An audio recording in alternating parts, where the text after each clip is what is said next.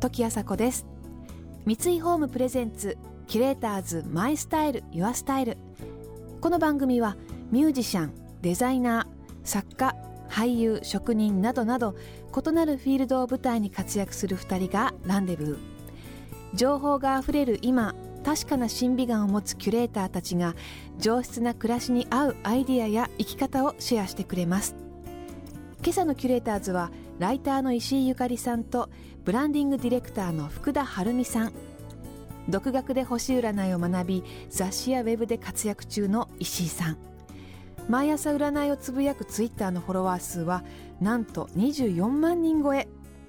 この時期になると必ず数々の女性誌で来年の星回りについて石井さんの特集が組まれるほどです。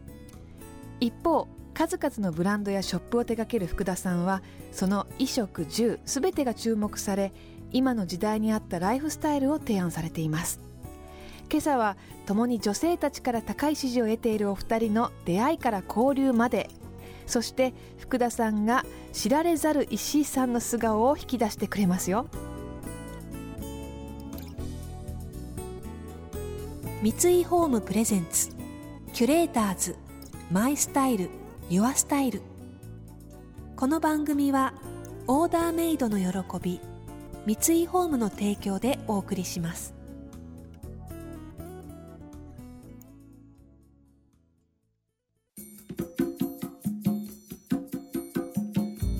おはようございます。おはようございます。今日は私がお誘いした形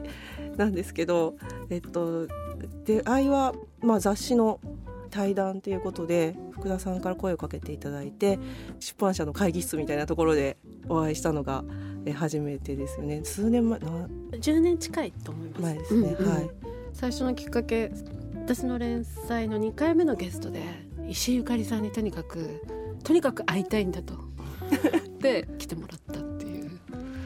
でもその頃今みたいにいっぱい本出したりとかっていう状態じゃなかったのでああの時ってそうでしたそうですそうです。知ってる人しか知らないタイプの人、うん、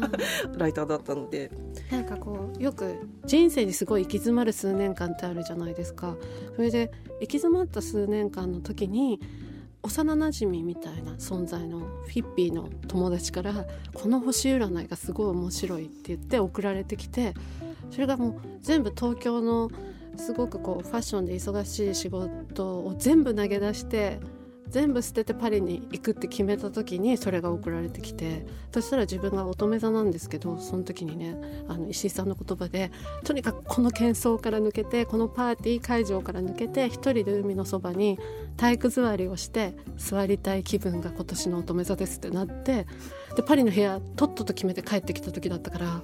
あっと思って。これはと思ってから毎週週報とかもう読み入って。そこから数年後だと23年後に会えたと思います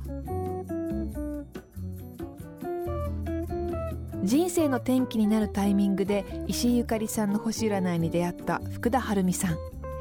背中を押され新しい環境に飛び込む勇気をもらったんですね。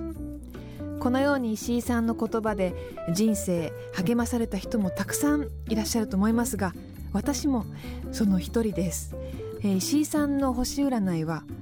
一つのコラムとしてエッセイとしても非常に文章が面白くてなので私はお羊座なんですけれども他の11の星座も全部読んでいます。そのぐらい面白いし読んでいるうちに生きる知恵をもらうような感じがしてですねとても励まされる、えー、そんな星占いだと思います。さてそんな石井さんですけれども紙面やツイッターのアイコンに顔を出して登場しているわけでもなくどことなくミステリアスな存在なんですね。メディアに出てお話しする機会もそう多くはないということで実際のところはどんな方なのかとっても気になりますね。初めて会った時にどんな人なんだろうと思ったらすごいそのでっかいリュックを背負ってやってきたんですよ。ユングの「赤い書」っていうなんかすごいこんな大きい本が出た時だったらしくってそれをずっと石井さんが欲しかったらしくそれをなんかその時もそのグッズを持ってきてくださいみたいなところもあったからそれをリュックに入れて急にすっごいでっかいリュック持った眼鏡かけた女が急に入ってきて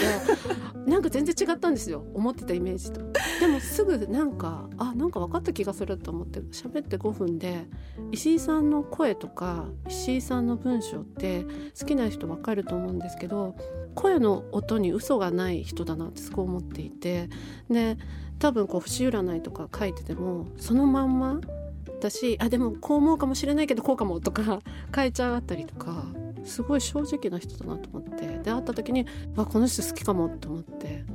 私の方が多分メールする機会は多いんだけど年末なんでそろそろって実家が札幌なんで美味しいたらこ送りますみたいな。住所変わってませんかって結構引っ越しするんで。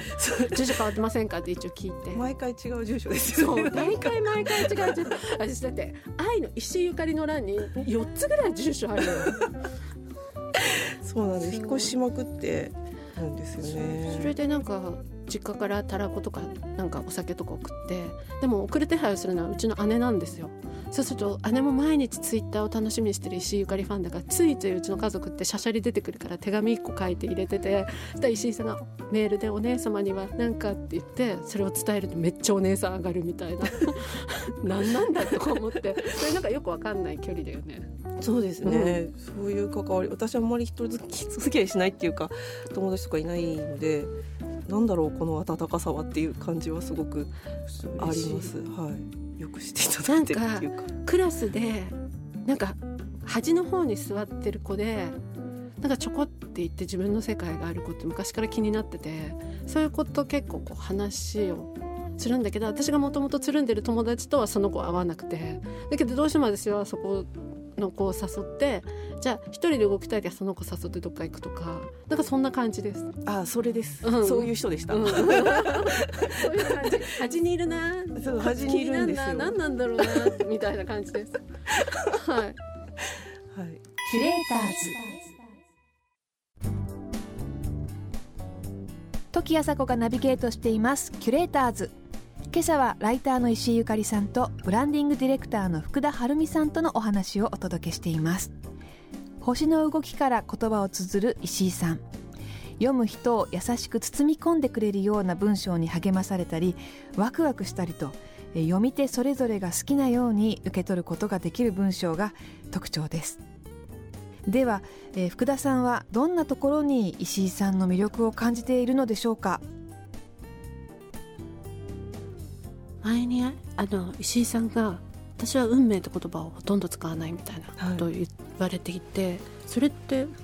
どんな？そうそうですね、気ぃつけてることが、その言葉の意味が本当は分かってないような言葉は使わないっていうのがあって、まあ、あの雑誌の特集とか書籍とかでどうしてもその分かりやすくするために使われちゃうことはあるんですけど、うん。私は運とか運勢とか運気とかはほぼ使わないんです。あのでなぜかっていうとそれが何だかわからないからなんですね。みんな使ってるけどそれが何だかわからないですよね、うん。あるのかないのかもわからないし、うん。見えないし、うん。だったらちょっとそれは使えないなと思っちゃうんですよ。まあそういうことっていっぱいあると思うんですけど、うん。愛とは何かとかうん。幸せとは何かとか、うん。よく分かってないのに使ってる言葉たくさんあるんですけどでも自分なりにこの言葉はこういう意味で使おうって思えるものだったら使うんですが、その分かんないものは本当に分かんないので使わない。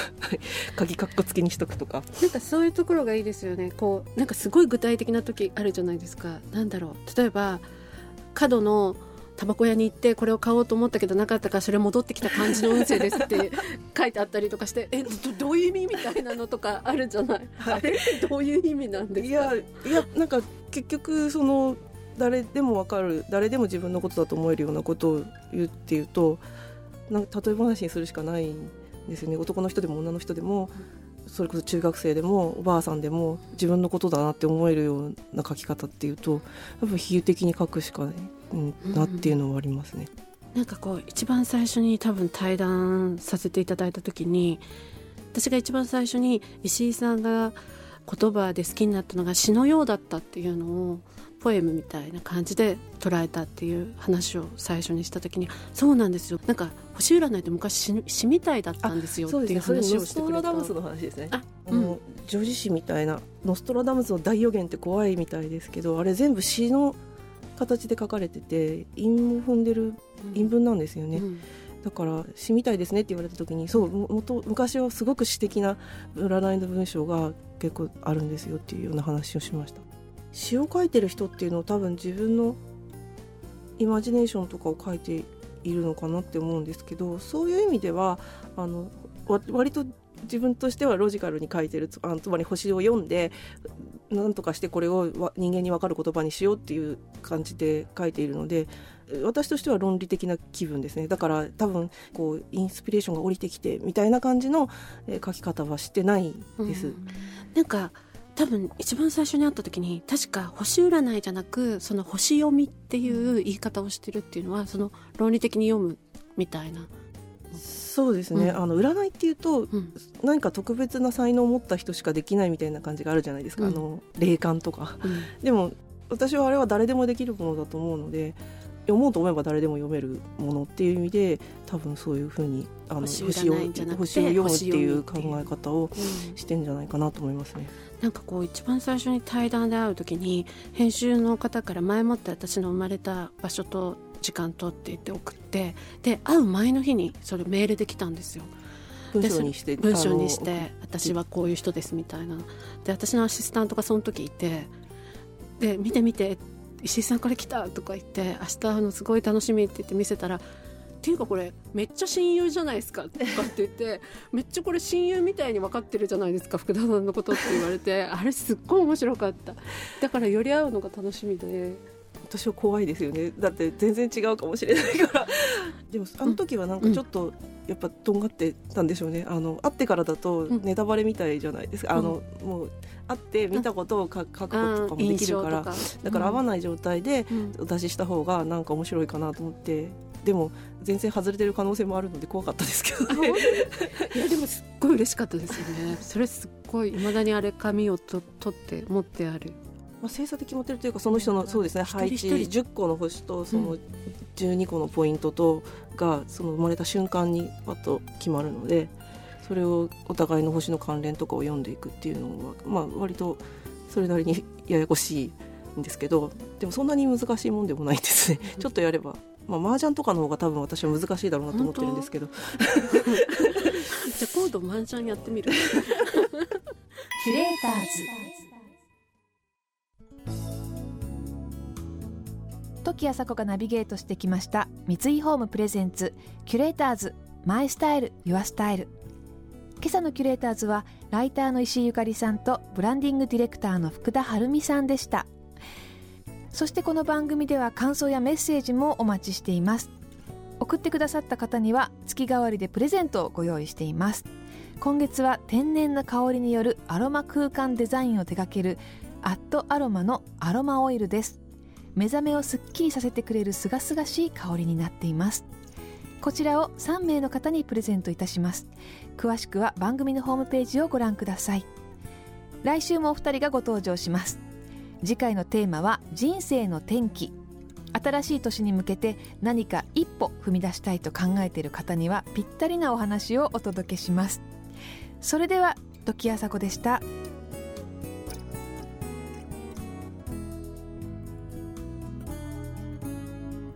三井ホームプレゼンツキュレーターズマイスタイルユアスタイルこの番組はオーダーメイドの喜び三井ホームの提供でお送りしました。